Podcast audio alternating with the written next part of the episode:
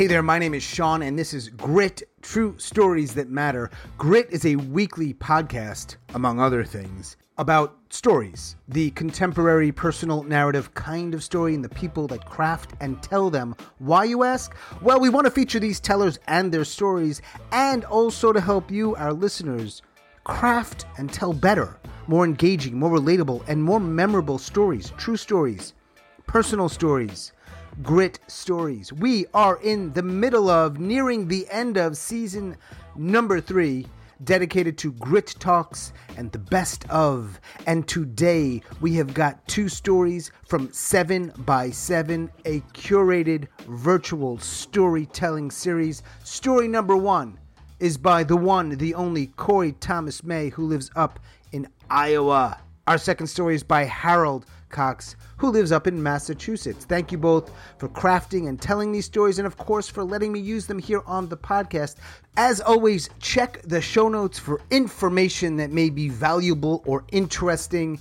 We've got some new stuff coming up. Grit is going to change some in the coming weeks and months. Some really cool things. We're very excited about it. And of course, we will keep you in the loop. We will continue to put out this podcast. Season four is not far away. And of course, some other projects. So again, we're excited. We'll let you know about them. And a final favor I know I ask a lot please rate and review this podcast if you listen on Apple. It helps people find it, and we want more people to find it. Thank you for that. Without further ado, Corey and Harold, let's dive in.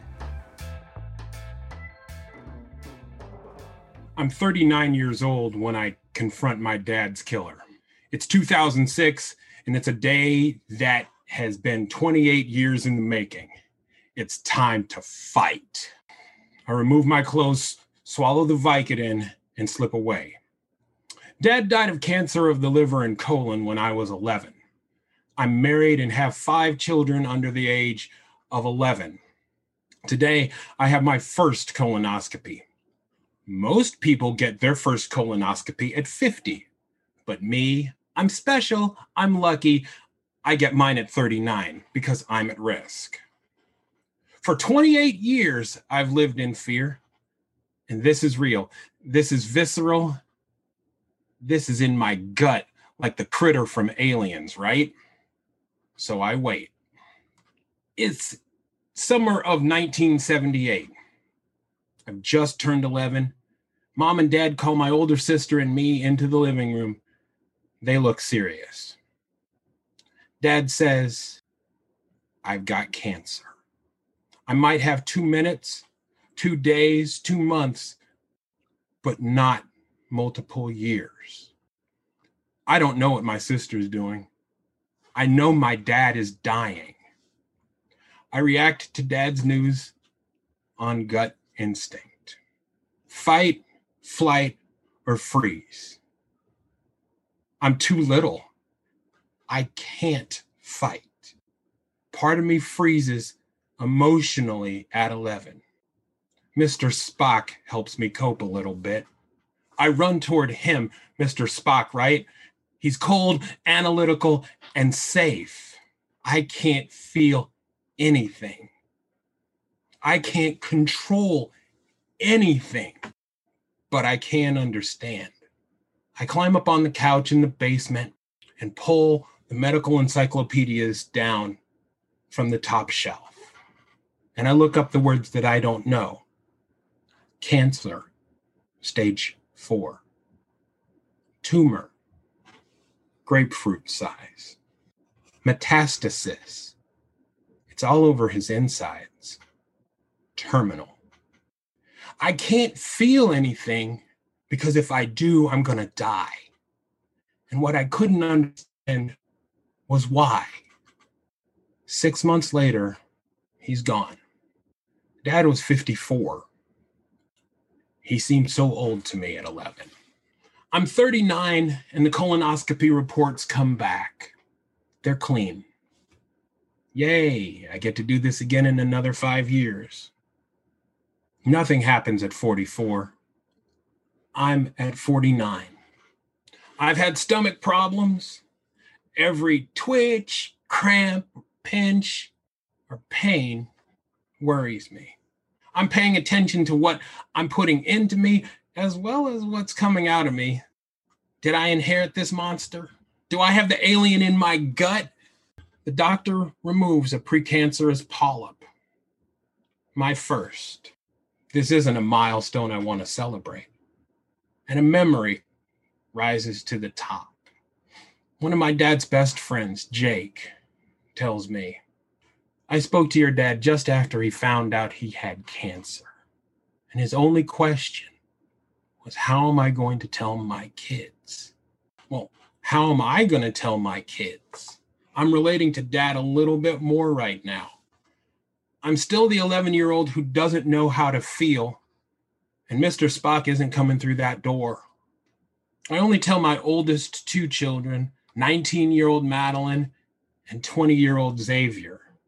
Kids, the doctor removed a precancerous polyp from my colon. Madeline is silent. Xavier looks at me and says, Isn't that a good thing, Dad? Yeah, it is. But they don't understand my fear. And I stay strong for their sakes. But the 11 year old inside me is screaming in fear. And we can't tell anyone. Is that critter inside of us? On May 4th, 2021, I'll be 54, the same age as my dad when he died. And when I look in the mirror, I see his face.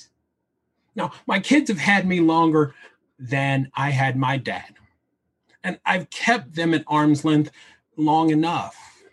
It's hard to hug them with all this crap that I'm carrying, and I'm tired and I want to put the put all this stuff down. I want to be closer to them. I want to be the dad I couldn't have. So, kids, as soon as I reach 54, I promise, I promise our lives will start all over again. This isn't my finish line. I'm saving money for my two daughters' weddings. I'm gearing up to gain a daughter in law. I've got four college graduations ahead of me. And I'll be emotionally ready for grandchildren, my little grandbabies, family dinners, and big vacations, all that sort of thing is ahead of us. And maybe, just maybe, it's time for the 11 year old who couldn't feel to finally heal.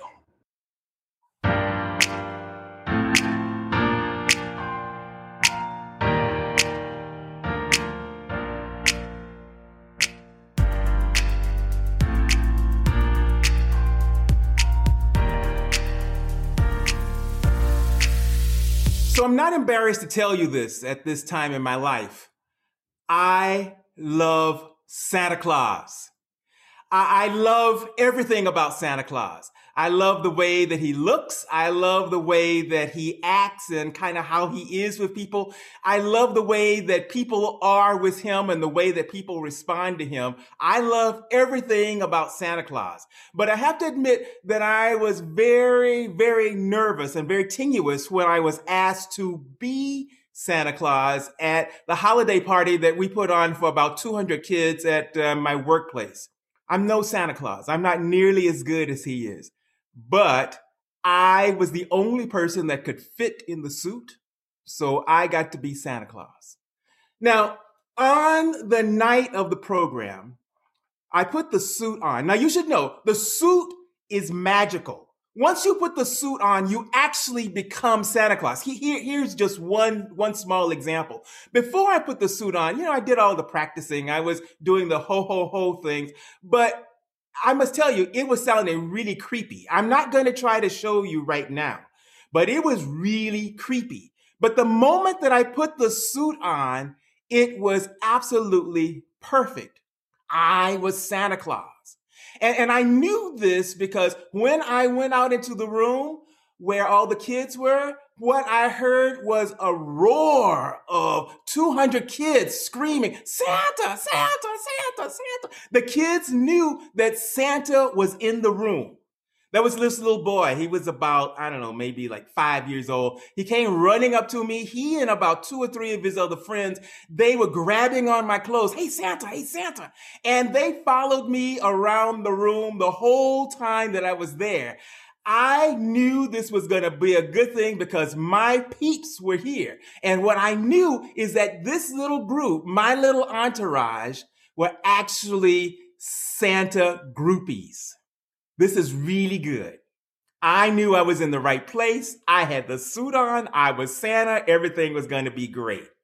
At least until a mom came and she put her, I think he was about two years old. He, she put him in my arms. He looked at me and then he looked at his mom and then he looked back at me.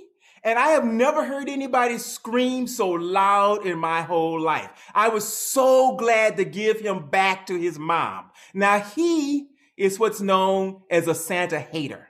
Can't stand the guy. I was glad to give him back. I walked around the room. I did a little bit more ho ho hoing. I had my little bell. I was doing my thing. And then kind of over in the corner, I could see that there were a group of kids. They were about eight or nine years old, and they were having a very animated conversation. I didn't know what was going on, but I just watched them and just continued around the room talking to some of the other kids. And then I noticed at one point that they pushed one of their little members out of the room she came over to where I was, stood in front of me, and she started at my head as she was going all the way down. She was at, uh huh, looked at my head, then she looked around my shoulders, uh huh, looked around my belt, uh huh, uh huh, looked around my knees, uh huh, uh huh, uh huh. And then she got to my shoes and she said, uh uh-uh, uh, no, mm-mm, mm-mm, mm-mm. No, no, no way. Those are brown shoes. Those are not Santa shoes. So I thought, okay, I've got to do something here. And, and, and not to be outdone by eight year old, what I said was, look, these are the shoes that Mrs. Claus gave me. When I left the North Pole this morning, Miss Claus said, Santa, your shoes are disgusting. You cannot go away from here looking like that. You better put these on. And I said, you gotta do what Miss Claus says. You know that. And little girl said, yeah, I, I, I, guess that's true. And then she went back over into the corner with the other kids. They started talking among themselves. And then for the next 25, almost maybe 30 minutes, Kid after kid came over to talk to me, and they each had something that they wanted to say about my hat, about my gloves, about my belt, about my reindeer, about every aspect of me being Santa Claus. Because, see, they are actually the Santa police.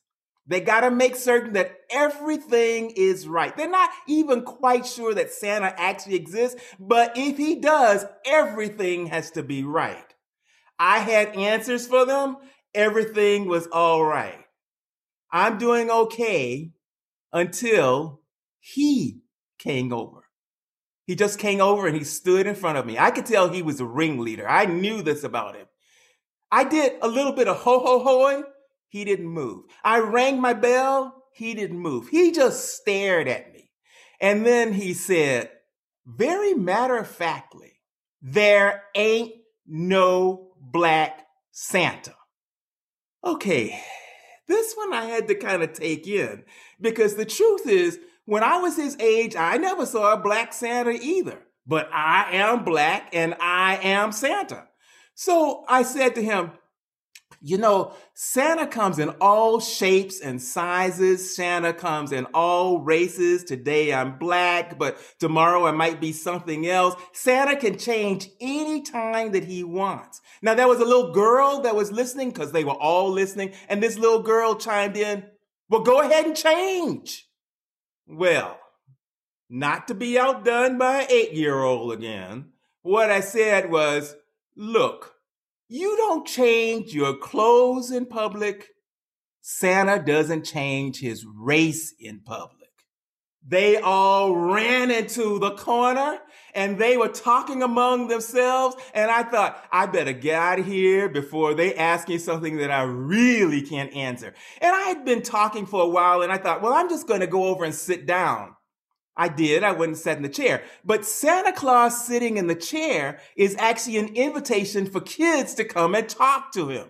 So 200 kids lined up to come and talk to me. And one at a time, they sat on my lap and they had lots of things to say. One kid wanted to tell me about the toys that he wanted. Another kid wanted to tell me about what was going on in his school. Still, another kid wanted to tell me that his father didn't have a job and that what he really wanted this year was a job for his father. Kids understood the power of the suit. They understood that Santa Claus was actually in the house at that moment.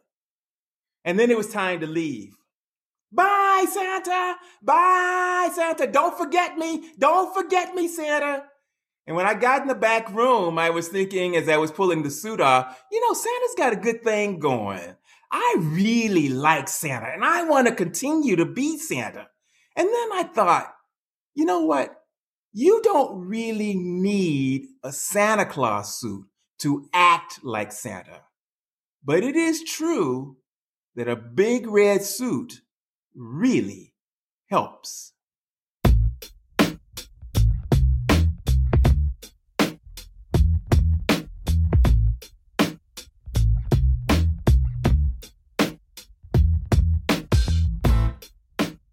As always, thanks so much for listening and all of your support. Special thanks to Corey Thomas May and Harold Cox.